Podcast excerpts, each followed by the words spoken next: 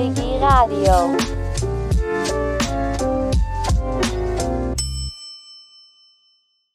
Moin, willkommen bei Digi Radio. Das ist die Must hier Radioshow für innovative Player. Wir bringen Deutschland digital voran, also bleibt dran.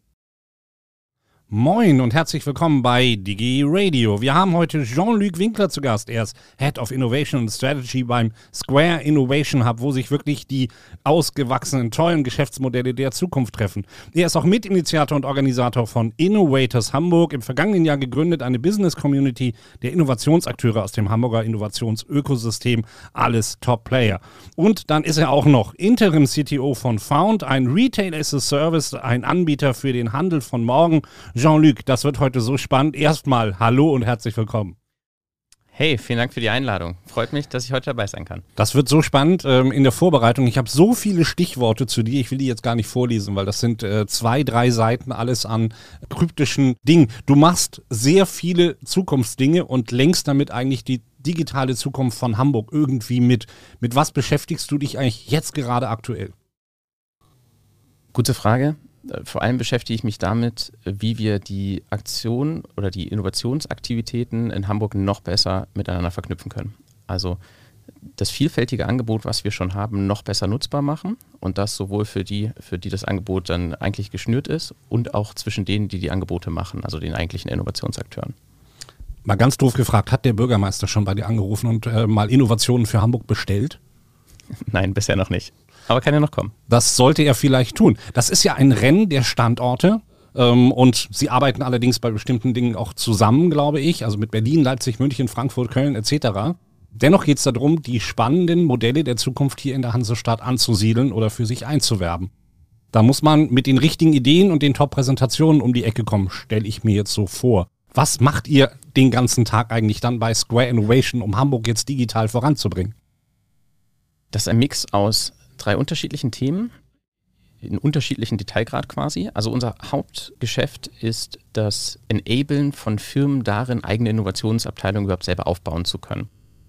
Wir starten dann unterschiedlich in Stadien, also die Firmen sind unterschiedlich weit, wenn sie zu uns kommen, beziehungsweise wenn wir zueinander kommen und die Innovationsaktivitäten weiter ausbauen. Meistens starten wir sehr früh, sind sehr früh mit im Board und überlegen uns gemeinsam, welche Ziele eigentlich verfolgt werden sollen, welche Modelle die richtigen Modelle sind, welche Kennzahlen, Prozesse benötigt werden, Teamstuffing und so weiter, bis wir dann ähm, in die richtige Umsetzung gemeinsam kommen, um dann diese Innovationsabteilung auch aufzubauen, beziehungsweise den Aufbau zu begleiten, sodass dann die Firmen später eigenständig äh, weiter ähm, innovieren können. Ein zweiter Teil ist dann dass wir den Hub-Gedanken aus dem Square Innovation Hub stark spielen. Also bei, wir laden quasi Innovationsakteure ein, zu uns zu kommen und gemeinsam an Innovationen zu arbeiten. Und der dritte Teil, ganz niedrigschwellig, sind Events, also äh, kurze Veranstaltungsformate. Es kann ein Afterwork-Event sein, es kann ein Tagesworkshop sein, in dem Interessierte zu uns kommen können mit unterschiedlichen Vorerfahrungen, in der Regel sehr, sehr ähm, niedrigschwellig, also dass wir tatsächlich Interessierten auch abholen können auf jedem Level gemeinsam mit uns an innovativen Geschäftsmodellen zu arbeiten, zumindest die Methoden kennenzulernen und vor allem natürlich auch zu Netzwerken unter anderen Gleichgesinnten. Jetzt muss ich mal ganz dumm fragen, was ist eigentlich ein Innovationsakteur oder Innovationsakteurin? Wie sehen die aus? Was muss man da eigentlich mitbringen für diese Jobrole? Da gibt es ganz unterschiedliche Innovationsakteure. Wir haben sie quasi zusammengefasst auf, auf unserer Innovators Hamburg Seite in verschiedenen Kategorien. Das startet ganz klassisch mit Corporate Units, also Corporate Einheiten, die selber an Innovationen arbeiten, also sei es eine Innovationsabteilung haben, ein Venture Client Modell verfolgen, also mit Startups zusammenarbeiten oder vielleicht auch einfach nur intern temporär die Kollegen befähigen. Dann gibt es weitere Innovationsakteure, das sind dann klassischerweise Labs, Hubs, also Orte, an denen bestehende Innovationsakteure, Innovationsinteressierte zusammenkommen können. Dazu gehören dann auch im weitesten Sinne Coworking Spaces, weil man da klassischerweise sowas wie Startups antrifft. Startups natürlich auch ein Teil der Innovationsszene, die dürfen wir auf keinen Fall vergessen. Und ähm, drumherum haben wir viele Supporting Units, also der Consulting-Bereich, der auch in Hamburg ganz stark ist im Innovationsbereich, ähm, alles aus dem Government-Bereich, Behörden, die Innovationen fördern, also nicht nur aus finanzieller Sicht, aus strategischer Sicht, Netzwerken, Connection herstellen, auch gerade übergreifende Netzwerke den NGO-Bereich, also alles, was ähm, quasi aus dem, aus dem Non-Profit-Bereich kommt, auch sehr wichtig als, als unterstützende Funktion. Und Communities, das ist letztendlich der, der Grund, warum wir das Ganze machen. Die Menschen, die dahinter stehen, also hinter den eigentlichen Akteuren, den Firmen, die Personen. Und das Hauptthema dieser Top-Innovatoren ist jetzt gerade welches? Gibt es da überhaupt ein Hauptthema gerade? Also technologisch betrachtet sicherlich, das ganz vorne mit dabei natürlich diese ganzen Blockchain, NFT, Metaverse-Themen, Web 3.0. Das treibt viele Firmen gerade voran. Das würde ich mal sagen, ist nicht unbedingt einzigartig, auch nur für Hamburg. Und organisatorisch beziehungsweise strategisch strukturell ist es häufiger ähm, die Zusammenarbeit mit Startups und anderen Kooperationspartnern, als der Ansatz ist, aus den eigenen Reihen selber bestreiten zu wollen. Also mehr die Öffnung nach außen der Innovationsaktivitäten, statt zu sagen, man löst alles selber in-house. Wenn jetzt ein größeres Unternehmen oder machen wir das eine Stufe schwieriger, eine Behörde Innovationen implementieren möchte, rufen die bei euch an und sagen, gibt es da passende Startups, die uns etwas liefern können? Läuft das so in etwa ab? Kann so ablaufen tatsächlich. Meistens rufen sie nicht an, sondern schreiben dann ihre E-Mail oder ähm, eine, eine LinkedIn-Nachricht und dann kommt der erste Kontakt zustande oder auf klassisch auf Netzwerkveranstaltungen, ähm, dass man sich da kennenlernt oder durchs Netzwerk natürlich ähm, Hinweise, Informationen bekommt, wer gerade woran arbeitet und wer wen vielleicht unterstützen könnte. Und dann ähm, setzen wir uns mit den, den Interessierten erstmal auseinander, weil die, Frage, die erste Fragestellung ist immer, mit welcher Zielsetzung möchte man das eigentlich betreiben? Was soll am Ende bei rumkommen? Wie ernsthaft wird, werden die Innovationsaktivitäten betrieben? Also vor allem auch aus finanzieller Sicht, denn wenn es keinen finanziellen Fokus hat, dann wird es meistens schwierig. Also wenn wir quasi nur kreative, äh, kreative Arbeit voranbringen wollen in den Unternehmen, dann wird es auch später schwer messbar der Erfolg. Und deswegen versuchen wir erstmal diese Zielsetzung als erstes klar zu bekommen. Und von da aus entwickelt sich das dann. Das entwickelt sich sicher nicht schnell, kann ich mir vorstellen. Diejenigen, die sich jetzt bei euch im Square Innovation Hub melden, haben ja schon eine klare Intention für Innovation und eine bestimmte Vorstellung. Die vielen Mitarbeiter in den Unternehmen oder in den Organisationseinheiten vielleicht weniger. Also die äh, Innovierung der Unternehmenskultur. Wie rasch ist das eigentlich ein großes Thema bei euren Mandaten? In der Regel ist es so, dass es einige Initiatoren gibt in den Unternehmen. Also entweder ganz klassisch äh, aus der obersten Führungsriege, dass dort dann Geschäftsführung auf uns zukommt, beziehungsweise die Intention hat, Innovation voranzubringen. Oder es sind Abteilungen, Mitarbeiter, die sich schon geformt haben, eine Innovationsabteilung zu bilden. Dann brauchen wir natürlich immer Mitarbeiter auch aus dem Unternehmen. Und das ist einer der ersten Punkte beim Stuffing mit, dass wir uns überlegen, wie können wir auch das Team zumindest in Teilen aus den eigenen Reihen befüllen. Und was müssen wir eigentlich dafür tun, um die Mitarbeiter zu befähigen? Und da haben wir Lösungen entwickelt, dass wir quasi mit, mit Workshop-Formaten nicht nur das Methodenwissen vermitteln, sondern auch gleichzeitig ersten Output generieren und vor allem erste Learnings generieren, wie es in den Unternehmen überhaupt funktionieren kann. Also direkt live am Unternehmen testen, statt sozusagen erstmal die Trockenübung zu machen oder mit Videokursen jemanden zu befähigen und dann zu sagen, drei Monate später, hey, jetzt bist du befähigt, jetzt kannst du mitmachen, sondern dass es gleich äh, quasi am offenen Herzen operiert. Würde man dann eine Art Zertifikat an Innovator bekommen? Haben wir auch schon gemacht äh, und schon ausgestellt. Ich würde eher die, die Taten sprechen lassen als die Zertifikate. Äh, wir haben festgestellt, dass natürlich die jüngere Zielgruppe sehr interessiert an Zertifikaten ist und das natürlich auch ein, ein spannendes Add-on ist, wenn man sich danach bewirbt. Wir fokussieren uns weniger darauf, auch nach außen hin Zertifikate rauszugeben, sondern der Fokus liegt tatsächlich eher darauf, mit konkreten Lösungen dann äh, zu überzeugen, also Lösungen schon zu erarbeiten in dem Prozess und nicht erst das Zertifikat und das Zertifikat dann anzuwenden. Kann ich mir gut vorstellen. Wann ist eigentlich der Punkt, wo du sagen würdest, jetzt äh, beginnt der Innovationsprozess bei einem Mandanten oder in einem Unternehmen? Eigentlich schon bevor sie uns kontaktieren. Denn die Entscheidung zu treffen, also wirklich willentlich zu sagen, ich möchte Innovationsaktivitäten voranbringen und ich bin auch bereit dafür, mir Hilfe zu holen, weil bei vielen ist das nötig. Das ist eigentlich schon der Punkt, an dem alles gestartet wurde. Also der wichtigste Punkt, den man erreichen muss. Also der Winne ist ja dann da, wenn, wenn ihr jetzt anfangt zu arbeiten, aber wird es dann auch ähm, einigermaßen zeitnah umgesetzt oder gibt es auch so Dinge, wo es alles versandet ist? Sowohl als auch. Es gibt Beispiele, in denen gehen wir sehr schnell voran, da können wir sehr schnell erste Lösungen erzielen. Es gibt aber auch Beispiele, wo das Ganze versandet. Klar, das kann natürlich wie in jeder Unternehmung schon mitten in der äh, Akquisition, im, im Sales-Prozess sozusagen versanden. Das sind auch häufig die Fälle, bei denen geht es dann gar nicht weiter, ähm, so, soweit wir das zumindest mitbekommen. Es gibt manchmal auch Fälle, bei denen geraten die Aktivitäten erstmal in Stocken, kurzzeitig. Wir treffen immer auf Herausforderungen, die es zu lösen gilt im Prozess. Also organisatorisch beispielsweise in Unternehmungen äh, die Innovationsaktivitäten auch mit zu verankern, in den Alltag der Kollegen mit reinzubringen, sodass man auch tatsächlich die Zeit sich nehmen kann, an Innovationen zu arbeiten. Und da haben wir immer wieder Herausforderungen. Manchmal gerät es da ähm, in Stocken, selten ähm, bricht dann quasi die Aktivität komplett ab, aber dann ist das meistens äh, beidseitig. Also nicht nur, dass wir da nicht mehr unterstützen, sondern auch, dass die Unternehmung die Aktivitäten gar nicht mehr weiterführt. Jetzt muss ich mal eine persönliche Frage stellen. Wie geht es dir eigentlich innerlich, wenn du also einerseits äh, ganz weit vorne, dann auch noch äh, bei Startups engagiert, viele tolle Projekte für Hamburg vorangebracht zu haben und wenn du dann einen großen Kunden hast, bei dem es stockt oder wenn du weißt, das wird nichts, machst du dann innerlich zu und sagst, äh, alles lost? Eher das Gegenteil. Also genau das finde ich herausfordernd, weil letztendlich möchten wir ja nicht einmal die Blaupause entwickeln und die dann anwenden auf jedes Unternehmen. Das funktioniert auch nicht, weil jedes Unternehmen ist da unterschiedlich und braucht dann auch einen individuellen Innovationsprozess. Und genau das ist die Herausforderung. Das macht es ehrlicherweise auch spannend, tagtäglich daran zu arbeiten, mit den Unternehmen zusammen genau diese Herausforderungen zu lösen. Weil das ist unser Job eigentlich. Also wir, wir helfen den Unternehmen dabei, diese Herausforderungen zu lösen mit der Vorerfahrung, die wir haben und den Methodenwissen, was wir einbringen können, um genau solche Herausforderungen zu lösen ich will nicht sagen, ich bin dankbar dafür, weil das ist natürlich schon kräftezehrend, aber es macht spannend. Ja, kann ich mir vorstellen. Wie oft holst du dir selber eigentlich Hilfe? Also andersrum gefragt, wie oft brauchst du dein Netzwerk, um die Innovationsprozesse richtig voranzubringen? Sehr häufig. Ich hole mir gerne zweite Meinung ab. Ich ähm, gehe gerne ins Sparring gegenseitig. Ich habe da auch einen gewissen Kreis an Kontakten quasi, mit denen ich das gut tun kann. Und das macht auch super Sinn. Das hilft mir persönlich viel weiter. Es hilft natürlich dann in den Projekten unseren Kunden auch direkt weiter oder den, den Firmen, mit denen wir in dem Fall zusammenarbeiten. Und davon profitieren natürlich dann auch die Firmen mit, also dass, dass sie aus dem Netzwerk schöpfen können. Klar, ich connecte auch gerne mal dann direkt die Akteure miteinander, ähm, wenn es quasi für beide Seiten auch hilfreich ist, sodass es dann nicht über mich läuft, sondern dass ich dann auch direkt die Hilfe weitergeben kann. Also der Strippenzieher im Hintergrund. Aber was ist denn eigentlich einer deiner größten Erfolge, auf die du mega stolz bist bei Square Innovation Hub?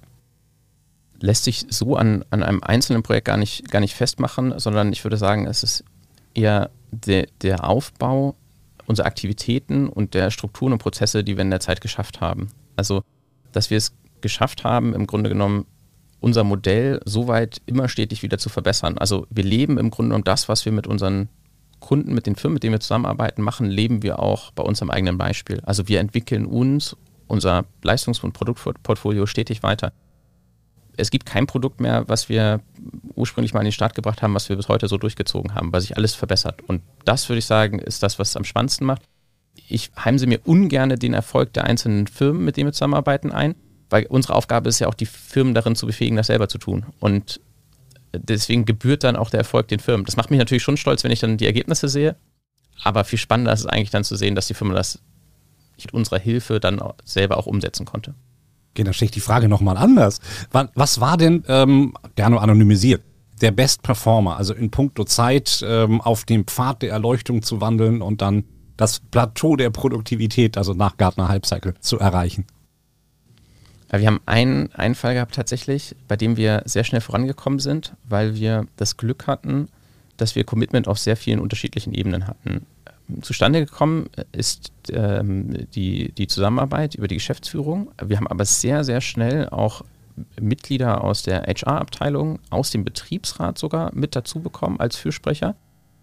Und wir konnten ganz schnell auch die Young Talents aus der Firma gewinnen. Und das war eigentlich die beste Kombination, würde ich sagen, mit der wir am schnellsten vorangekommen sind auch. Weil wir eigentlich alle Herausforderungen, ich will nicht sagen auf dem kurzen Dienstweg lösen konnten, aber direkt aus dieser Gruppe an, der, an Beteiligten äh, konnten wir sehr schnell Lösungen finden, die dann für alle gut funktioniert haben und natürlich auch auf dem Papier und rein rechtlich äh, auch hieb- und stichfest waren. Gibt es etwas, was dich heute noch absolut überraschen würde? Bezogen auf, auf Innovationsaktivitäten in Unternehmen, schwierige Frage es gibt immer wieder Momente, in, in denen ich überrascht werde. Vor allem, wenn, wenn ich merke, dass die, die Zielsetzung, die Erfolgsmessung noch ganz unklar ist. Also klar, das ist auch das, wo, wo wir unterstützen und helfen, aber wenn, wenn die Entscheidung getroffen wird, wir möchten gerne innovieren, aber wir wissen noch gar nicht genau, warum und zu welchem Zweck, so, das, das ähm, überrascht mich häufig, wenn, wenn zum Beispiel die Marktbetrachtung komplett fehlt. Also wenn, wenn einem gar nicht klar ist, was an einem gerade vorbeigeht oder um einen drumherum passiert und was mich auch überrascht, gerade bei, bei größeren Firmen, wenn so diese, diese klassischen BWL-Basics fehlen, auf die man eigentlich gerne möglichst schnell aufsetzen möchte. Also was ist eigentlich die Vision? Was ist die Mission? Wo seht ihr euch in fünf oder zehn Jahren? Und wenn ihr das noch nicht wisst, warum wisst ihr das eigentlich nicht? Warum wissen die Mitarbeiter das nicht? Das überrascht mich. Mhm. Okay. Also das sind immer wieder die Basics, die es äh, bei dem Innovationsprozess in Erinnerung zu rufen gilt. Genau. Also die Basics, auf die wir aufsetzen wollen in dem Moment und die dann teilweise fehlen. Und gleichzeitig geht ja salopp gesagt die Luzi ab. Also wir haben ja täglich mindestens das Buzzword Metaverse. äh, pausenlos gehört oder alles ist KI auch noch, das steckt meistens gar nicht drin. Ähm, mit welchen von den Technologien beschäftigt ihr euch gerade wirklich eingehend und sagt, das wird was? Also wir haben im, im Square Innovation Hub den sogenannten Square Tech Playground, den wir in Kooperation mit Microsoft zusammen umgesetzt haben. Da ist unser Fokus, dass wir Schlüsseltechnologien, die benötigt werden oder die, die ein hohes Potenzial haben, Innovationen voranzutreiben, dass wir die zugänglich machen. Das ist dann unter anderem das Thema künstliche Intelligenz. Das ist sicherlich eine der Technologien, die am häufigsten nachgefragt wird, weil sie viel ermöglicht, weil sie auch schon verhältnismäßig reif und einsetzbar ist und es gute Lösungen gibt, um schnell auf, ja, drauf aufzusetzen bzw. Ähm, starten zu können. Wir beschäftigen uns dann aber auch mit, mit Themen wie Blockchain. Wir haben Themen, die etwas, etwas weiter fortgeschritten sind, wie Robotik mit am Start. 3D-Druck, nicht nur für, für die äh, klassischen Anwendungsfälle, die, die man so kennt mit dem Heimdrucker zu Hause, für Ersatzteile oder ähnliches oder, oder dezentrale äh, Produktion oder das Prototyping, sondern auch um Häuser beispielsweise zu drucken, also große Objekte. Drohne und äh, da dann auch wirkliche Anwendungsfälle mit der Drohne. Also klar, diese Paketlieferung und so, das kennt man vielleicht, wenn man, wenn man das bei Amazon verfolgt, aber sehr viel geht auch schon mit standardmäßigen Drohnen, dann auch in Kombination mit anderen Technologien. Also mit künstlicher Intelligenz kann ich sehr viel mit der Kamera erkennen, vorhersehen Orte zugänglich machen, an die ich so nicht rankomme. Ähm, dann auch Drohnen zu Wasser beispielsweise, also äh, Müll einzusammeln. Das Thema Cloud und IoT. Es ist erstaunlich, wie, wie, wie viele Unternehmen trotzdem noch nicht für sich äh, herausgefunden haben, wie sie gemeinsam in der Cloud arbeiten können.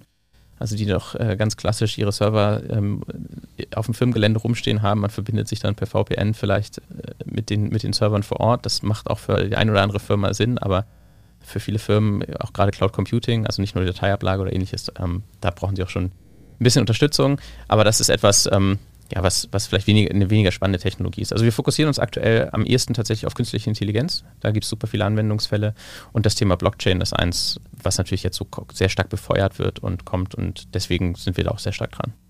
Aus der Beobachtung ist Blockchain, glaube ich, oft eines der größten Missverständnisse, weil es immer nur auf Krypto auf äh, digitale Kryptowährungen ähm, so fokussiert wird in Medienberichten, aber es ist ja eigentlich viel, viel mehr. Erkennen das eure Kunden auch entsprechend und sagen im äh, Legal Tech, zum Beispiel ist Blockchain jetzt etwas ganz Fundamentales?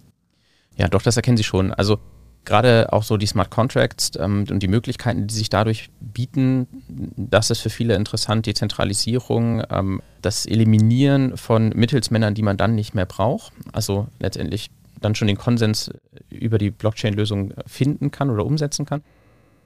Wir haben das beispielsweise bei Immobilienfinanzierung, da ist das ein Thema, ja, wo es auch mittlerweile schon echt gute Bestandslösungen gibt, aber äh, wo auch immer wieder äh, Interesse daran ist, das Ganze zu verstehen, wie es funktioniert.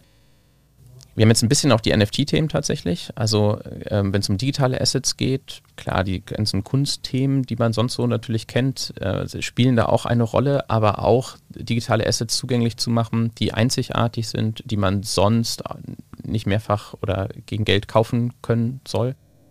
Mein ganz persönlicher Eindruck ist oft, wir haben so viele Themen täglich und äh, auch Innovationen, die wir in Hamburg jetzt sehen können. Also Schwerlastdrohne im Hafen oder selbstfahrende Autos, die jetzt äh, vor deiner Haustür gefahren werden.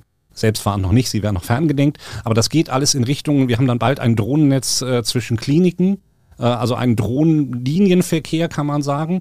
Das ist sehr spannend. Ich stelle mir immer nur die Frage, wann kommt das wirklich in den Köpfen von den Entscheidern in den Unternehmen an und sagen, jetzt springen wir auf diese neuen Schlüsseltechnologien auch mit auf und setzen das konsequent um. Gibt es da so aus deiner Beobachtung ein äh, Momentum, wo du immer sagst, derjenige ist jetzt soweit? Also wenn wir die Entscheider bei uns zum Beispiel in einem Workshop haben, davon haben wir auch regelmäßig äh, Veranstaltungsformate, wo wir quasi auch Top-Level einladen, dann kommt der Moment sehr, sehr schnell. Da fehlt meistens der kontinuierliche Zugang zu diesen Informationen. Also wie beschaffe ich mir die Informationen immer wieder auf neue Technologien, auf neue Anwendungsfälle auch ganz konkret äh, aufmerksam zu werden und dann die Transferleistung zu schaffen von diesem Anwendungsfall, von dem bestehenden Anwendungsfall auf das eigene Unternehmen. Also der, der Moment kommt schnell, die Zugänglichkeit ist eher das Problem. Wie können wir sicherstellen, dass solche Top-Entscheider nicht nur mit banalen Beispielen aus den Massenmedien quasi konfrontiert sind, sondern dass sie wirklich konkrete Beispiele haben und die Transferleistungen dann auch machen und das können sie in der Regel alle auf ihr eigenes Geschäftsmodell anzuwenden. Das ist euer täglich Brot. Indirekt ja. Mit den Kunden, mit den Firmen, mit denen wir zusammenarbeiten, da ist es unser täglich Brot. Wobei es ist nicht unsere Aufgabe, äh, Technologien zu scouten. Also wir tun das in gewisser Weise, ähm, dadurch, dass wir Technologien im Tech Playground zur Verfügung stellen, betreiben wir Scouting und natürlich auch eine, eine gewisse Vorauswahl. Aber wir, wir bieten kein dauerhaftes Scouting von Technologien an. Da gibt es einige Anbieter draußen, die, die sowas machen, die darin unterstützen. Meistens braucht man es so individuell, dass es sich auch lohnt, so etwas in-house mit äh, umzusetzen. Das sind viele, viele Anforderungen beim Innovationsprozess. Was ist eurer und deiner Erfahrung nach ähm, das korrekte oder das beste Modell dafür? Das beste Modell gibt es eigentlich nicht. Es gibt viele unterschiedliche Modelle und vor allem muss man sich die Frage stellen, welche Kombination der Modelle brauche ich für meine Unternehmung? Also es kommt selten vor, dass wir für eine Firma nur ein Modell empfehlen können, beziehungsweise nur ein Modell empfehlenswert ist. Die Modelle untergliedern sich in der Regel nach den, nach den unterschiedlichen Perspektiven, die ich einnehmen kann. Also beispielsweise die Inside-In-Perspektive. Ich kann aus meiner Unternehmung für meine Unternehmung innovieren. Dann gibt es die Inside-Out-Perspektive. Also ich kann aus meiner Unternehmung für den Drittmarkt nach draußen innovieren. Klassische Company-Builder beispielsweise, die Firmen ausgründen und die dann am Drittmarkt äh, Gewinne erwirtschaften oder Gewinne erwirtschaften sollen. Und die Outside-In-Perspektive, also von draußen die Innovation in mein Unternehmen reinholen. Beispielsweise durch Kooperation mit Startups, also ein Venture-Client-Modell. Und häufig lohnt sich der Mix aus verschiedenen Modellen. Also es lässt sich dann noch weiter ausdifferenzieren tatsächlich. Und dann kann ich quasi aus diesen einzelnen Teilmodellen mir das beste Modell rausstellen. Was wir dann aber auch fairerweise berücksichtigen müssen, ist, wie schnell können wir das tun und wie viele Ressourcen stehen uns zur Verfügung. Wir können dann nicht alle Modelle zusammen in einen Topf packen und von heute auf morgen umsetzen, sondern das ist in der Regel ein Prozess. Also wir gucken uns an, womit können wir schnelle Erfolge erzielen, was können wir mittelfristig, was können wir langfristig machen und dann baut sich so die Innovationsabteilung auf. Mit Innovators Hamburg habt ihr ein ganz einzigartiges Netzwerk dafür geschaffen im letzten Jahr. Was war eigentlich initial dafür, dass du sagtest, ähm, wir brauchen jetzt eben die Top-Player der Innovation hier im Hamburger Ökosystem an einem Tisch? Wir haben im letzten Jahr uns mit dem Innovationsakteuren in Hamburg stärker beschäftigt und uns angeschaut, was gibt es eigentlich schon und was fehlt vielleicht noch. Da haben wir festgestellt, dass es sehr, sehr viele Player gibt sie auch sehr breit verteilt sind. Also wir haben sie auf einer Karte mal abgetragen. Ähm, die Frage war, gibt es eigentlich einen zentralen Ort? Brauchen wir einen zentralen Ort oder gibt es den schon? Und dann wurde eigentlich klar, dass ich fast überall in Hamburg aus meiner Haustür rausfallen kann und einen Innovationsakteur um die Ecke habe. Klar, es häuft sich natürlich in, in den klassischen Lagen äh, rund um die Innenstadt. Aber wir haben natürlich auch in den Randgebieten Innovationsakteure. Und als uns das klar geworden ist, dass es diese verschiedenen oder diese Vielzahl an verschiedenen Akteuren gibt und wir eigentlich schon fast alles in Hamburg haben, war nur die Frage, was fehlt uns denn noch, um uns vergleichbar zu machen mit den anderen Standorten oder um zumindest vergleichbar zu sein oder, oder besser zu sein? Und was macht andere Standorte attraktiver in, äh, in, in Deutschland als Innovationsstandorte oder diese klassischen Start-up-Standorte? Wo gehe ich mit meinem Startup hin? Wo bekomme ich die besten Investments? Und dann wurde relativ schnell deutlich, dass das Ökosystem drumherum fehlt. Also das Netzwerk. Es sind viele inoffiziell untereinander vernetzt, kennen sich natürlich schon, weil viele Player gibt es auch schon lange. Aber wenn ich einen frischen Zugang haben möchte zu diesem Netzwerk, dann fällt das meistens schwierig. Dann ähm, komme ich nicht überall direkt rein. Und es gibt auch nicht direkte Anlaufstellen. Also es gibt schon, klar gibt es ein paar Anlaufstellen, es gibt Gründungsberatung. Wenn ich ein Startup gründen möchte, dann gibt es an vielen Hochschulen mittlerweile. Es gibt von der Stadt Hamburg gute Angebote dazu. Aber wo gehe ich eigentlich hin, wenn ich eine Firma bin, ein, eine Unternehmung und ich habe eine Innovationseinheit jetzt gerade aufgebaut? Wo kann ich dann hingehen? Wie kann ich andere Gleichgesinnte treffen? Das wird schwierig und da dann den Rahmen zu bieten, also den, den geschützten Rahmen trotzdem noch zu bieten, um sich untereinander auf Augenhöhe auszutauschen, das haben wir uns überlegt, wie wir es machen können, haben es jetzt erstmal prototypisch umgesetzt. Wir haben die ersten Events gemacht, um genau diese Akteure zusammenzubringen, quasi erstmal untereinander vertikal zu vernetzen. Und jetzt arbeiten wir gerade an, an Modellen, wie wir quasi auch horizontal die unterschiedlichen Akteure miteinander ins Spiel bringen können. Jetzt Innovators Hamburg in einem Jahr, wo steht ihr da? Also was würdest du dann beim nächsten Interview hier Podcast bei Digi Radio dann gerne für Innovators Hamburg verkünden? Unsere Zielsetzung ist, dass wir möglichst alle Innovationsakteure zusammenbekommen. Davon lebt die Grundidee. Das ist unser Ziel, ähm, das jetzt in den nächsten Monaten schon hinzubekommen. In einem Jahr, denke ich, sollten wir mindestens auch so weit sein, dass wir wertstiftende Formate haben. Also nicht nur äh, welche im Sinne von, dass das Netzwerken vorangebracht haben, sondern äh, dass wir auch finanziell äh, uns anhand von finanziellen Kennzahlen messen können. Nicht unbedingt Innovators Hamburg selber, sondern das, was wir dann mit den Akteuren gemeinsam machen. Also dass wir beispielsweise ähm, neue, neue Formate entwickeln, wie ein, zwei, drei Akteure miteinander arbeiten können und äh, so miteinander arbeiten können, dass da neue Innovationen bei rumkommen. Oder dass sie sich gegenseitig so ergänzen, beziehungsweise ausreichend motiviert sind, sich zu ergänzen in ihrer Wertschöpfungskette, also vorgelagerte und nachgelagerte Schritte quasi. Das wird ganz spannend. Also da bleiben wir dran, auf jeden Fall. Ihr habt äh, bei einem ganz großen Thema, wie ich finde, äh, einen nennenswerten Anteil gehabt, dem Arcadia, Europas größtem Gaminghaus, in äh, ein ehemaliges Tagungshotel in Hamburg-Bergedorf. Gute Lage, gutes Haus. Was ist das eigentlich? Ähm, ja, und wo soll das hin mit Arcadia? So never heard bisher. Never heard? ich schon. Genau, das ist wieder quasi der Sprung zurück zum Square Innovation Hub. Die Arcadia ist ein, ein Projekt, mittlerweile auch ein Unternehmen oder eine Unternehmensgruppe, ähm, die wir begleitet haben in dem ganz frühen Stadium. Es gab die Möglichkeit, dieses Tagungshotel dort im Bergedorf zu kaufen. Es ist schon ja, ein bisschen in die Jahre gekommen, quasi etwas älter. Aber es ist sehr, sehr gut geeignet von der räumlichen Aufteilung her für das, was dort entstehen soll und auch von der Anbindung. Also man kommt sehr schnell dahin, das sind glaube ich 15 Minuten vom Hauptbahnhof, dann ist man da. Also selbst wenn man Bergedorf hört, dann ist das ähm, dichter dran als vielleicht manch anderer Stadtteil, den man sonst so im Kopf hat.